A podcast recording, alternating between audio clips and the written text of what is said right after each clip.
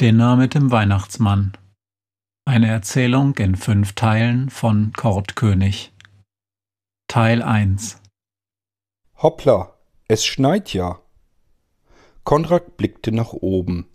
Er hielt seine inneren Handflächen nach oben zum Himmel zeigend und spürte, wie die eiskalten, tanzenden Flocken auf seinen Handflächen gleich wieder schmolzen. Konrad nestelte rechts neben der Haustür an seiner Zeitung herum, die der Zeitungsbote mitten in der Nacht in die Zeitungsrolle unter seinem Briefkasten hineingestopft hatte. Es war noch stockdunkel, aber ein heller Lichtschein vom Haus gegenüber von Konrads Nachbarn durchbrach den Morgen und traf auf die noch müden Augen von Konrad. Er blinzelte in den Schnee hinein.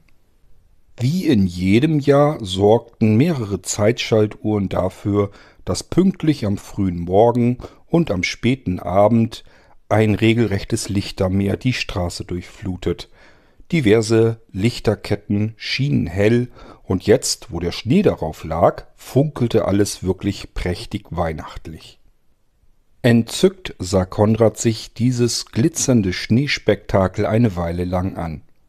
Sieht wirklich wunderschön aus, murmelte er sich in den Bart. Er selbst hatte keine Lichter oder Lampen, weder in den Fenstern noch im Vorgarten. Konrad hielt nicht viel von der Adventszeit. Weihnachten, was ist das schon?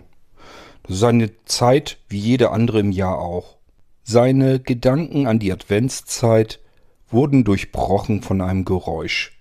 Er lauschte etwas genauer hin. So wie es sich anhörte, schien ein ebenfalls Frühaufsteher einige Parallelstraßen weiter bereits den Bürgersteig vom ersten Schnee zu befreien.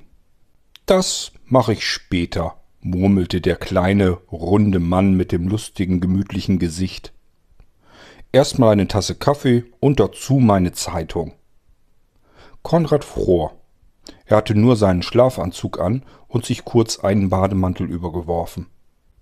Er drehte sich um und stapfte in den Eingangsbereich zurück, um die Haustür hinter sich zu schließen. Dann nahm Konrad einen tiefen Atemzug, denn der ganze Flur roch nach frisch gebrühtem Kaffee und in der Ferne hörte man die Kaffeemaschine leise vor sich hinröcheln. In der Küche angekommen, legte Konrad die Zeitung achtlos auf den Küchentisch, der von einer hellen Lampe direkt darüber beleuchtet war. Er nahm sich eine große Tasse aus dem Küchenschrank und schenkte sich eine Tasse voll schwarzen Kaffee ein. Dann stapfte er zurück, setzte sich an den Küchentisch und breitete gemütlich die Zeitung vor sich aus.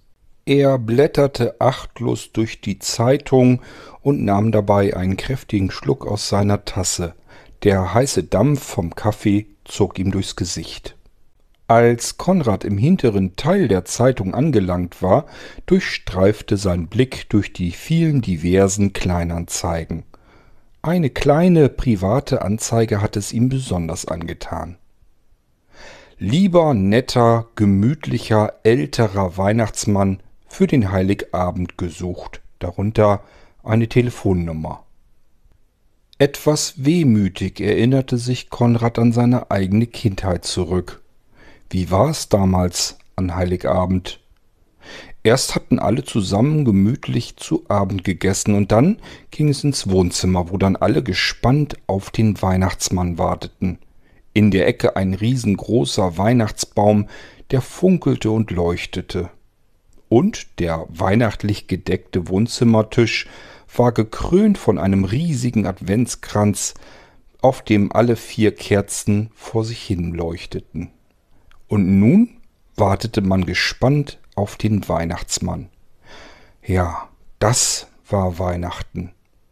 Wo ist Opa? fragte Konrad damals seine Mutter. Opa wartet draußen auf den Weihnachtsmann. Irgendjemand muss ja so lang auf die Rentiere aufpassen und auf den Schlitten und auf die anderen Geschenke, wenn der Weihnachtsmann bei uns im Wohnzimmer ist. Ja, das leuchtete Konrad ein. Und irgendwann war es dann tatsächlich soweit. Es klopfte an die Wohnzimmertür. Dann kam er herein, der Weihnachtsmann. Ein großer Mann mit einem langen weißen Bart, einer roten Mütze auf und er hatte natürlich einen riesengroßen Sack voller Geschenke dabei. Na, warst du denn auch immer artig, Konrad? fragte er ihn.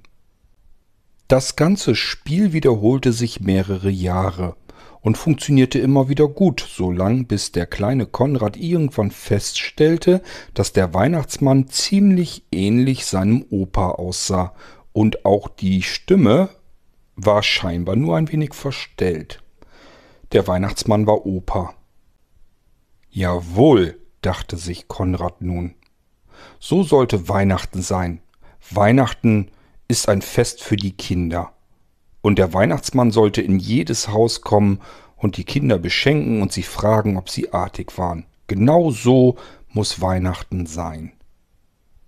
Hier schien nun eine Familie einen Weihnachtsmann zu suchen. Offensichtlich hatten sie keinen Opa, der den Weihnachtsmann würde spielen können. Hm, dachte sich Konrad nun, das wäre doch auch für mich viel schöner, endlich mal wieder richtig Weihnachten zu feiern in einer Familie. Auf alle Fälle besser, als am Heiligabend vor der Glotze zu sitzen und sich dieses blöde Fernsehprogramm anzusehen.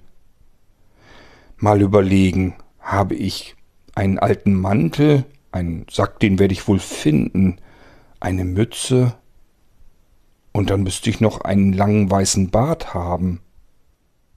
Konrad überlegte, ob er sich als Weihnachtsmann überhaupt würde verkleiden können, denn er wusste nicht, ob die Familie vielleicht schon etwas vorbereitet hatte.